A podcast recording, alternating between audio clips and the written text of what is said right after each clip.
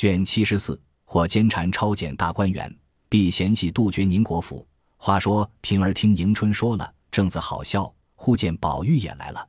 原来管厨房柳家媳妇的妹子，也因放头开赌得了不是。因这园中有素与柳家的不好的，便又告出柳家的来说，他和妹子是伙计，赚了平分。因此凤姐要治柳家之罪。那柳家的听得此信，便慌了手脚。因思素与怡红院的人最为深厚，故走来悄悄的央求晴雯、方官等人转告诉了宝玉。宝玉因思内中迎春的嬷嬷也先有此罪，不若来约同迎春去讨情，比自己独去单位柳家的说情又更妥当，故此前来。忽见许多人在此，见他来时，都问道：“你的病可好了？跑来做什么？”宝玉不便说出讨情一事，只说来看二姐姐。当下众人也不在意，且说些闲话。平儿便出去办累金凤一事。那玉珠儿媳妇紧跟在后，口内百般央求，只说姑娘好歹口内超生，我横竖去赎了来。平儿笑道：“你迟也赎，早也赎，既有今日，何必当初？你的意思得过就过，既是这样，我也不好意思告人，趁早取了来，交与我送去，一字不提。”玉柱儿媳妇听说，方放下心来，就拜谢，又说：“姑娘自去贵干。”赶晚熟了来，先回了姑娘，再送去，如何？平儿道：“赶晚不来，可别怨我。”说毕，二人方分路各自散了。平儿到房，凤姐问他：“三姑娘叫你做什么？”平儿笑道：“三姑娘怕奶奶生气，叫我劝着奶奶些，问奶奶这两天可吃些什么。”凤姐笑道：“倒是她还记挂我，刚才又出来了一件事。”有人来告柳二媳妇和他妹子通通开局，凡妹子所为都是他做主。我想你素日肯劝我多一事不如省一事，自己保养保养也是好的。我因听不进去，果然应了，先把太太得罪了，而且反赚了一场病。如今我也看破了，随他们闹去罢。横竖还有许多人呢，我白操一会子心，倒惹得万人咒骂，不如且自家养养病，就是病好了。我也会做好好先生，得乐且乐，得笑且笑，一概是非都凭他们去罢。所以我只答应着知道了。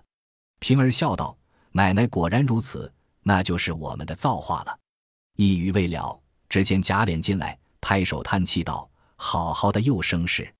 前儿我和鸳鸯借当，那边太太怎么知道了？才刚太太叫过我去，叫我不管那里，先借二百银子，做八月十五节下使用。”我回没出借，太太就说：“你没有钱就有地方挪移，我白和你商量，你就搪塞我，你就没地方。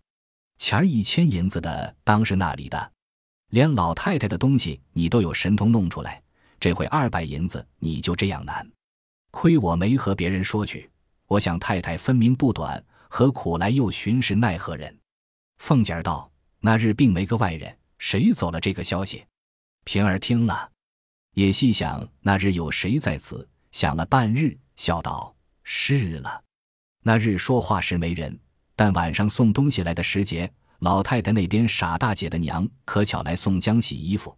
她在下房里坐了一会子，看见一大箱子东西，自然要问，必是小丫头们不知道，说出来了也未可知，因此便换了几个小丫头来问。那日谁告诉傻大姐的娘了？众小丫头慌了。”都跪下赌神发誓说，自来也没敢多说一句话。有人反问什么，都答应不知道。这是如何敢说？凤姐详情夺理说，他们必不敢多说一句话，倒别委屈了他们。如今把这事靠后，且把太太打发了去要紧。宁可咱们短些，又别讨没一丝。因叫平儿把我的金首饰再去押二百银子来送去完事。贾琏道。越发多押二百，咱们也要使呢。凤姐道：“很不必，我没出使，这不知还指那一项赎呢。”平儿拿了去，吩咐旺儿媳妇领去。不一时拿了银子来，贾琏亲自送去，不在话下。这里凤姐和平儿猜疑走风的人，反叫鸳鸯受累，岂不是咱们过失？正在胡想，人报太太来了。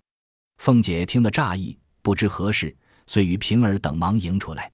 只见王夫人气色更变，只带一个贴己小丫头走来，一语不发，走至里间坐下。凤姐忙捧茶，因陪笑问道：“太太今日高兴，到这里逛逛？”王夫人喝命：“平儿出去。”平儿见了这般，不知怎么了，忙应了一声，带着众小丫头一齐出去，在房门外站住。越发将房门掩了，自己坐在台阶上，所有的人一个不许进去。凤姐也着了慌，不知有何事。只见王夫人含着泪，从袖里掷出一个香袋来说：“你瞧。”凤姐忙拾起一看，见是石锦春一香袋，也吓了一跳，忙问。太太从那里得来？王夫人见问，越发泪如雨下，颤声说道：“我从那里得来？我天天坐在井里，想你是个细心人，所以我才偷空。谁知你也和我一样，这样东西大天白日明摆在园里山石上，被老太太的丫头拾着，不亏你婆婆看见，早已送到老太太跟前去了。我且问你，这个东西如何丢在那里？”凤姐听的。也更了颜色，忙问：“太太怎么知道是我的？”王夫人又哭又叹道：“你反问我？你想，一家子除了你们小夫小妻，余者老婆子们要这个何用？女孩子们是从那里得来？自然是那莲儿不长进下留种子那里弄来的。你们又和气，当做一件玩意儿。年轻的人，儿女闺房私议是有的，你还和我赖？”杏儿园内上下人还不解释，尚未捡的，倘或丫头们捡着，你姊妹看见，这还了得；不然有那小丫头们捡着出去，说是园内捡的，外人知道，这性命脸面要也不要。凤姐听说，又急又愧，登时紫胀了面皮，便挨着炕沿双膝跪下，也含泪诉道：“太太说的固然有理，我也不敢辩我并无这样东西，但其中还要求太太细想。”这香袋是外头仿着内宫绣的，带连穗子一概是时卖的东西。我虽年轻不尊重，也不肯要这样东西。再者，这也不是常带着的。我纵然有，也只好在四处搁着，焉肯在身上常带，各处逛去？况且又在园里去，各个姊妹，我们多肯拉拉扯扯。倘或露出来，不但在姊妹前看见，就是奴才看见，我有什么意思？三则论主子内，我是年轻媳妇。算起来，奴才比我更年轻的又不止一个了。况且他们也常在园走动，焉知不是他们调的？再者，除我常在园里，还有那边太太常带过几个小姨娘来，嫣红、翠云那几个人也都是年轻的人，他们更该有这个了。还有那边甄大嫂子，她也不算很老，也常带过佩凤他们来，又胭脂又不是他们的？况且园内丫头太多。保不住都是正经的，或者年纪大些的知道了人事，一刻查闻不到，偷了出去；或借着阴油和二门上小门们打牙撂嘴儿，外头得了来的也未可知。不但我没此事，就连平儿我也可以下保的。太太，请细想。王夫人听了这一席话，很尽情理，因叹道：“你起来，我也知道你是大家子的姑娘出身，不至这样轻薄。不过我欺及你的话。”但只如今，且怎么出？你婆婆才打发人封了这个给我瞧，把我气了个死。凤姐道：“太太快别生气，若被众人觉察了，保不定老太太不知道。且平心静气，暗暗访查，才能得这个实在。纵然访不着，外人也不能知道。如今唯有趁着赌钱的因由，急了许多人这空。”把周瑞媳妇、旺儿媳妇等四五个贴近不能走话的人安插在园里，以查赌为由。在如今，他们的丫头也太多了，保不住人大心大，生事做好，等闹出来，反悔之不及。如今若无故裁革，不但姑娘们委屈烦恼，就连太太和我也过不去。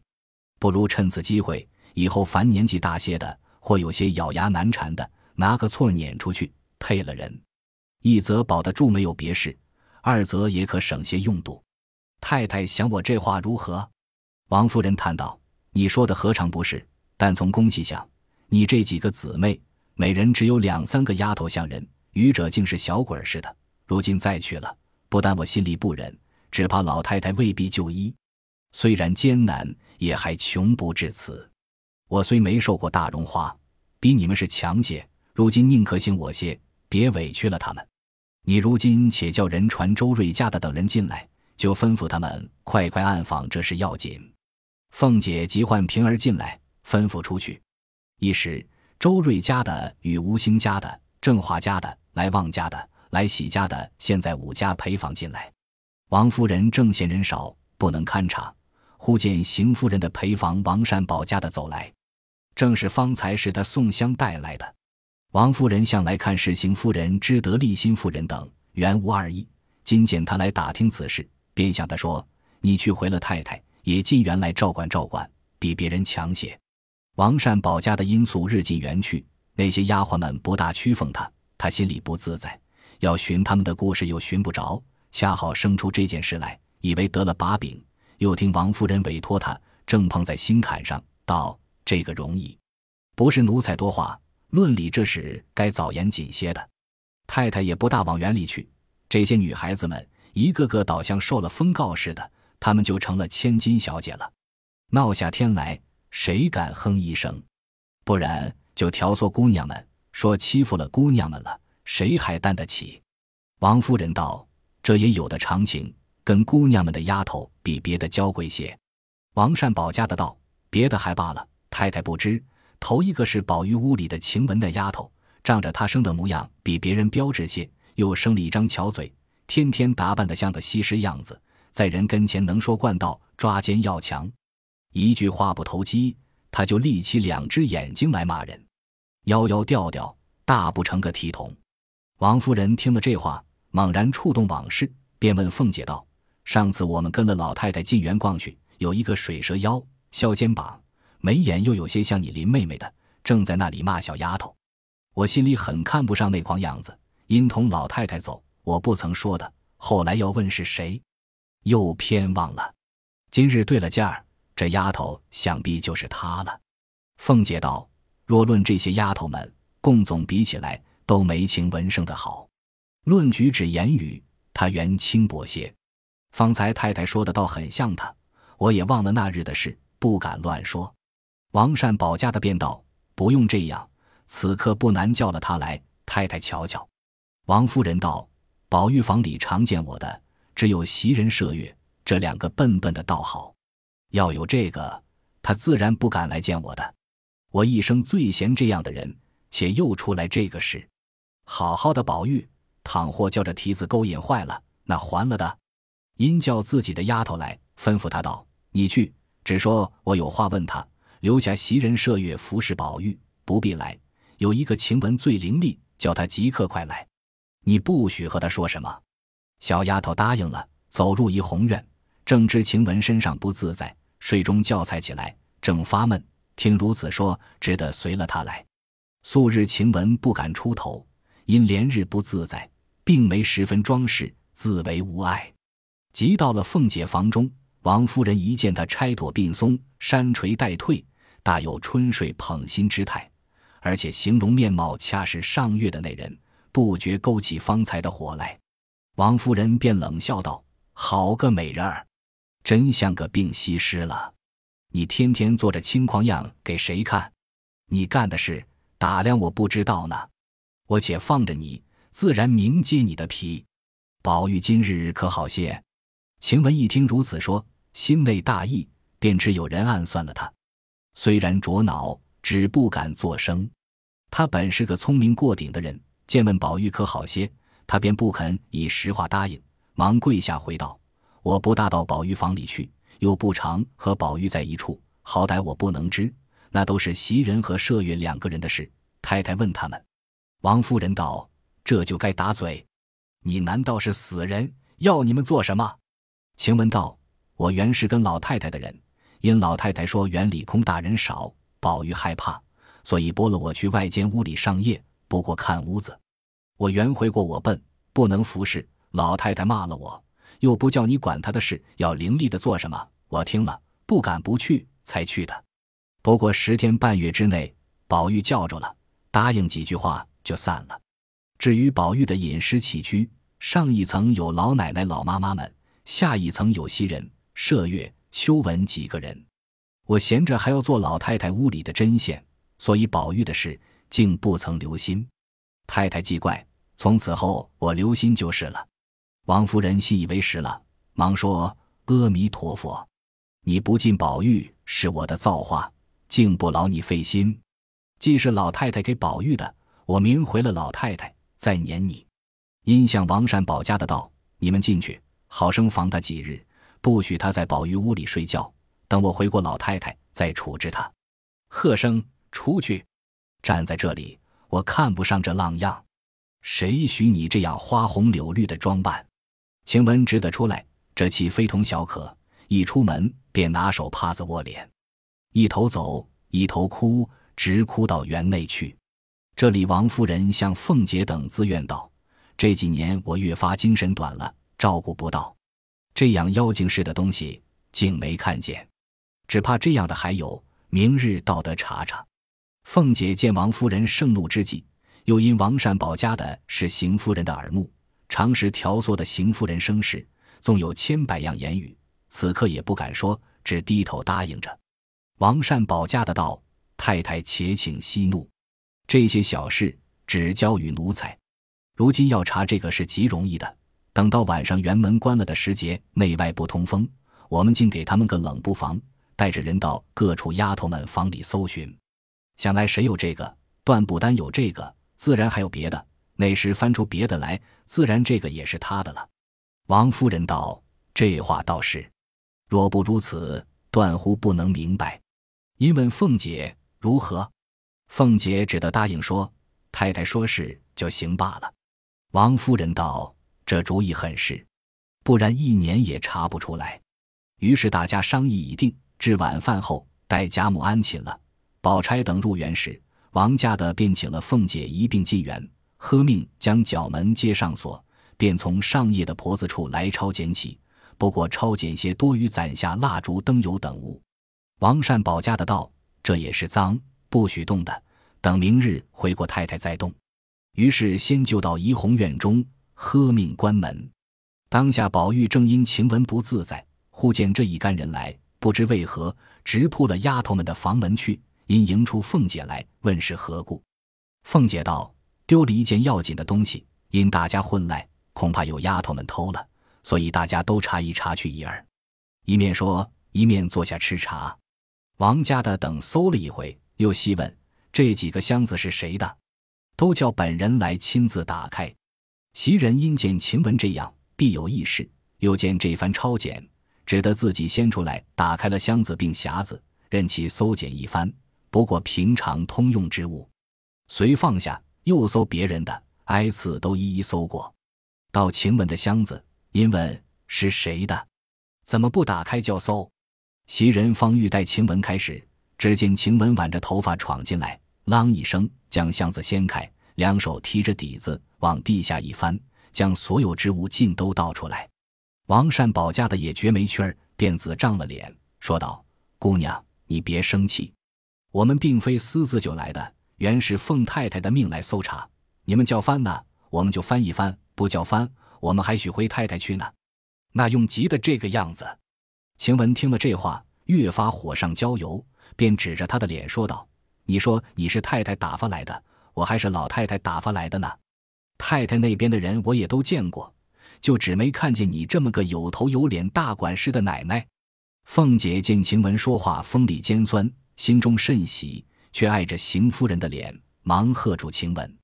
那王善保家的又羞又气，刚要还言，凤姐道：“妈妈，你也不必和他们一般见识，你且细细搜你的，咱们还到各处走走呢。再迟了，走了风。”我可担不起，王善保家的只得咬咬牙，且忍了这口气，细细的看了一看，也无甚私弊之物，回了凤姐要别处去。凤姐道：“你可细细的查，若这一番查不出来，难回话的。”众人都道：“尽都细翻了，没有什么差错东西，虽有几样男人物件，都是小孩子东西，想是宝玉的旧物，没甚关系的。”凤姐听了，笑道：“既然如此，咱们就走。”再瞧别处去，说着一径出来，向王善保家的道：“我有一句话，不知是不是要抄检纸，抄检咱们家的人，薛大姑娘屋里断乎抄检不得的。”王善保家的笑道：“这个自然，岂有抄起亲戚家来的？”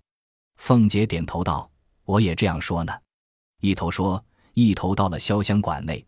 黛玉已睡了，忽报这些人来，不知为甚事，才要起来。只见凤姐已走进来，忙按住她不叫起来，只说：“睡着吧，我们就走的。”这边且说些闲话。那王善保家的带了众人到了丫鬟房中。也一一开箱倒笼抄检了一番，因从紫鹃房中搜出两副宝玉往常换下来的记名符，一副束带上的佩戴，两个荷包并扇套，套内有扇子。打开看时，皆是宝玉往日手内曾拿过的。王善保家的自未得了意，遂忙请凤姐过来验视，又说这些东西从哪里来的？凤姐笑道：“宝玉和他们从小在一处混了几年，这自然是宝玉的旧东西。”况且这福儿和扇子，都是老太太和太太常见的。妈妈不信，咱们只管拿了去。王家的忙笑道：“二奶奶既知道就是了。”凤姐道：“这也不是什么稀罕事，撂下再往别处去是正经。”子君笑道：“直到如今，我们两下里的账也算不清。要问这一个，连我也忘了是那年月日有的了。”这里凤姐和王善保家的又到探春院内。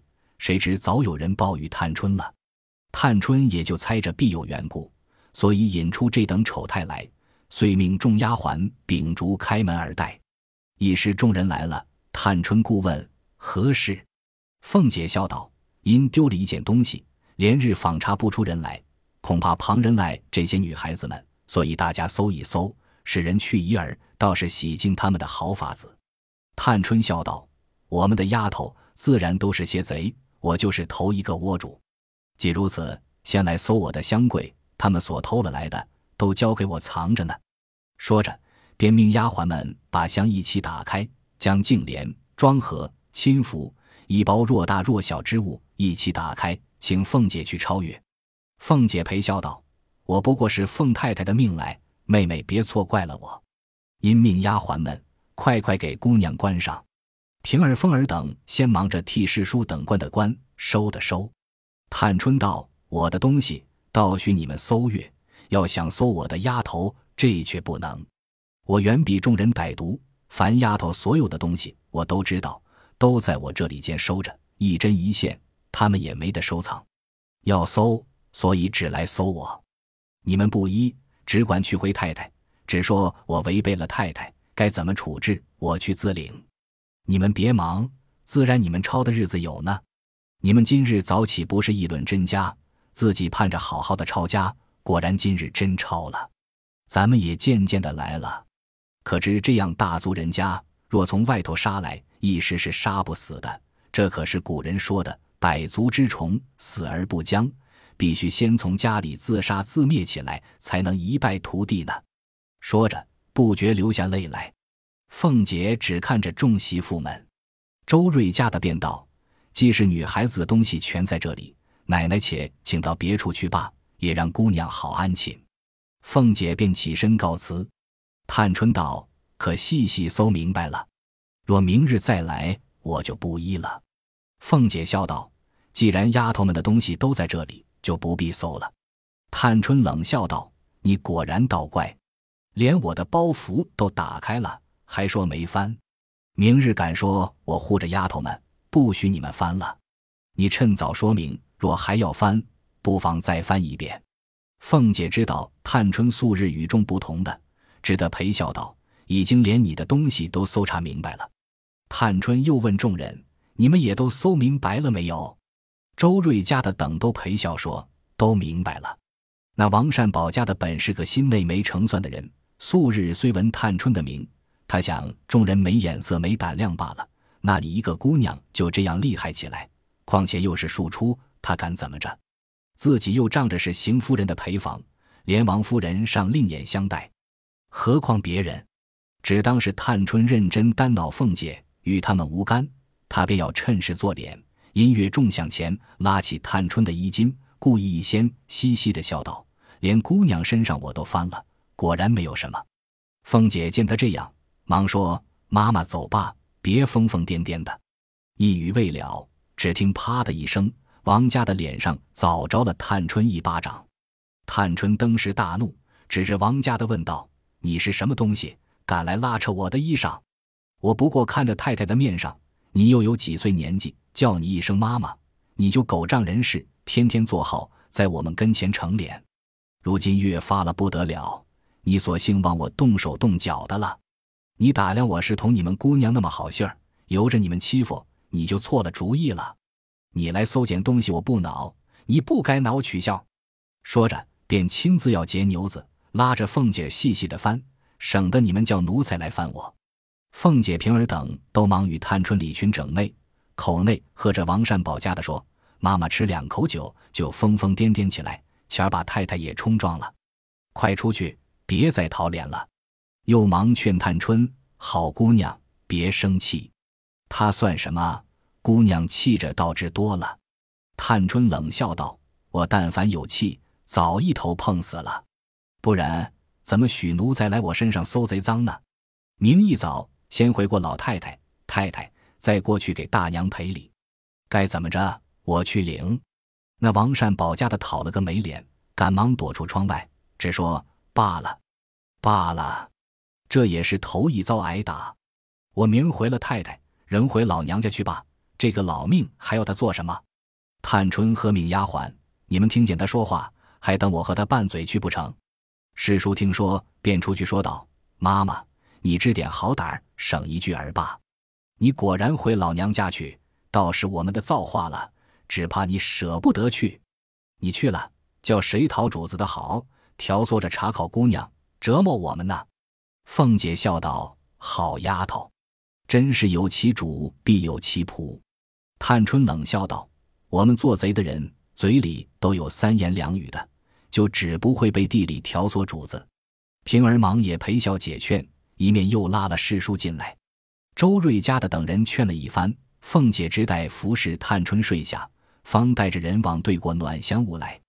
彼时李纨犹病在床上，她与惜春是紧邻，又和探春相近，故顺路先到这两处。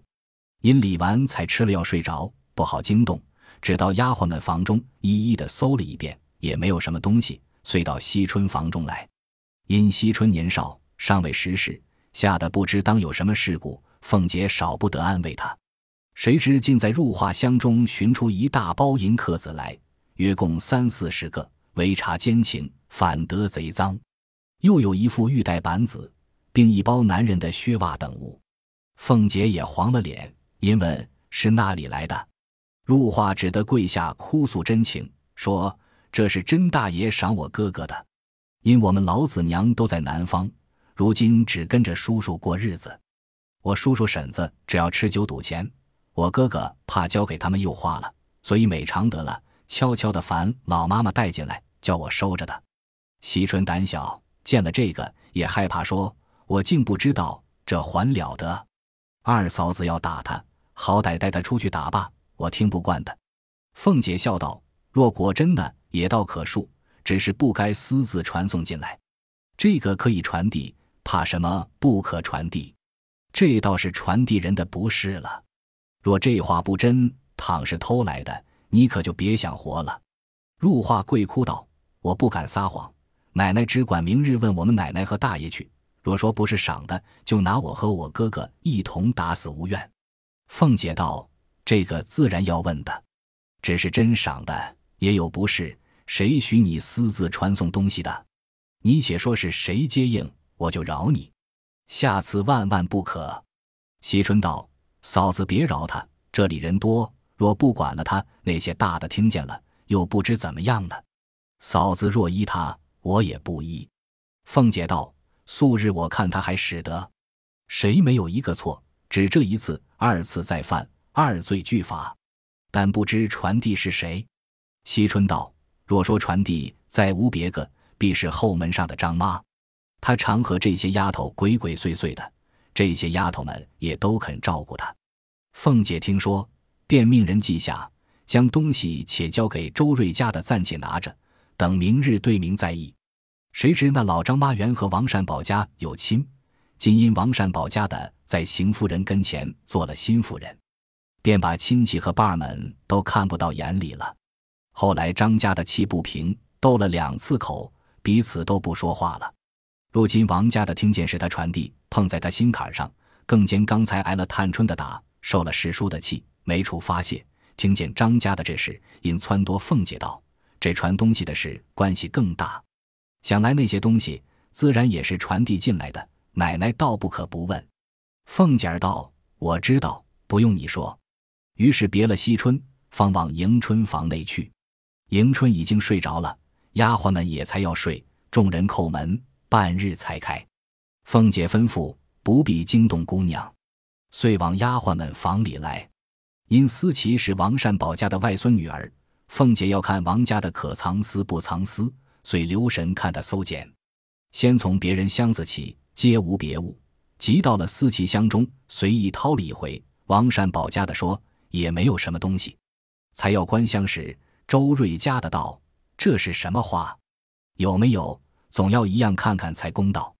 说着，便伸手撤出一双男子的棉袜，并一双缎鞋，又有一个小包袱。打开看时，里面是一个同心如意，并一个字帖儿。易总递与凤姐，凤姐因李家长久，每每看帖看账，也颇识得几个字了。那帖是大红双喜间，便看上面写道：“上月你来家后，父母已察觉你我之意，但姑娘未出阁。”尚不能完你我之心愿，若园内可以相见，你可托张妈给一信息。若得在园内一见，倒比来家好说话。千万，千万，在所赐香烛二串，今已查收外，特寄相待一个，略表我心。千万收好。表弟潘佑安拜具。凤姐看罢，不怒而反乐，别人并不识字。王善保家的素日并不知道他姑表子弟有这一节风流故事，见了这鞋袜，心内已是有些毛病。又见有一红帖，凤姐看着又笑，他便说道：“必是他们写的账目不成字，所以奶奶见笑。”凤姐笑道：“正是这个账竟算不过来。你是思琪的老娘，他表弟也该姓王，怎么又姓潘呢？”王善保家的见问的奇怪，只得勉强告道。思琪的姑妈给了潘家，所以他姑表弟兄姓潘。上次逃走了的潘佑安就是他。凤姐笑道：“这就是了。”您说：“我念给你听听。”说着，从头念了一遍，大家都吓一跳。这王家的一心只要拿人的错，不想反拿住了他外孙女儿，又气又臊。周瑞家的四人听见凤姐念了，都吐舌头，摇头。周瑞家的道。王大妈听见了，这是明明白白，再没的话说了。这如今怎么样呢？王家的只恨无地缝可钻。凤姐只瞅着他，抿着嘴嘻嘻的笑，向周瑞家的道：“这倒也好，不用他老娘操一点心儿，鸦雀不闻，就给他们弄了个好女婿来了。”周瑞家的也笑着凑趣儿。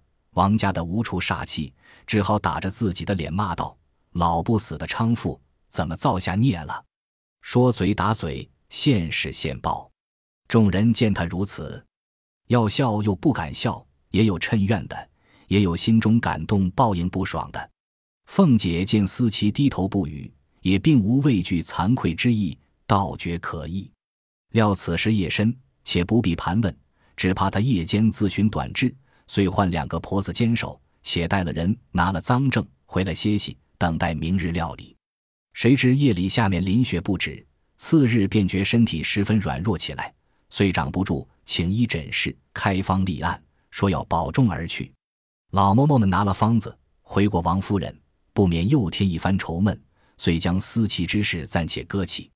可巧这日尤氏来看凤姐，坐了一回，又看李纨等，忽见惜春遣人来请尤氏到她房中，惜春便将昨夜之事细细告诉了。又命人将入画的东西一概要来与尤氏过目。尤氏道：“实是你哥哥赏他哥哥的，只不该私自传送。如今官言反成了私言了，因骂入画，糊涂东西。”惜春道：“你们管教不严，反骂丫头。这些姊妹赌我的丫头没脸，我如何去见人？昨儿叫凤姐姐带了她去，又不肯。今日嫂子来的恰好，快带了她去。”或打或杀或卖，我一概不管。入画听说，跪地哀求，百般苦告。尤氏和奶妈等人也都十分解说，他不过一时糊涂，下次再不敢的。看他从小服侍一场，谁知惜春年幼，天性孤僻，任人怎说，只是咬定牙，断乎不肯留着。更又说道：“不但不要入画，如今我也大了，连我也不便往你们那边去了。况且近日闻得多少议论，我若再去，连我也便败。”尤氏道。谁敢议论什么？又有什么可议论的？姑娘是谁？我们是谁？姑娘既听见人议论我们，就该问着他才是。惜春冷笑道：“你这话问着我倒好，我一个姑娘家，只好躲是非的。我反寻是非，成个什么人了？况且古人说得好，善恶生死，父子不能有所续助，何况你我二人之间？我只能保住自己就够了。以后你们有事。”好歹别累我。尤氏听了，又气又好笑，因向地下众人道：“怪道人人都说四姑娘年轻糊涂，我只不信。你们听这些话，无缘无故，又没轻重，真真的叫人寒心。”众人都劝说道：“姑娘年轻，奶奶自然该吃些亏的。”惜春冷笑道：“我虽年轻，这话却不年轻。你们不看书，不识字，所以都是呆子。”倒说我糊涂，尤氏道：“你是状元，第一个才子，我们糊涂人不如你明白。”惜春道：“据你这话就不明白，状元难道没有糊涂的？可知你们这些人都是世俗之见，那里眼里识得出真假，心里分得出好歹来？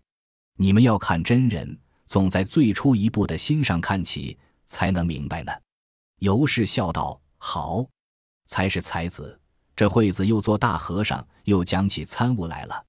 惜春道：“我也不是什么参悟，我看如今人一概也都是入画一般，没有什么大说头。”尤氏道：“可知你真是个心冷嘴冷的人。”惜春道：“怎么我不冷？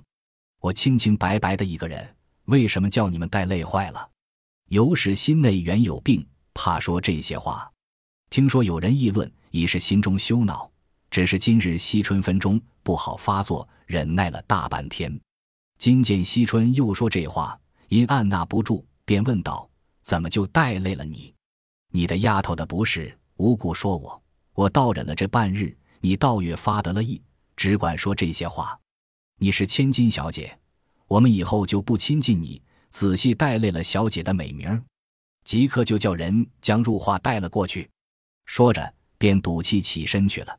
惜春道：“你这一去了，若果然不来，倒也省了口舌是非，大家倒还干净。”尤氏也不答应，已经往前边去了。未知后事如何，下回分解。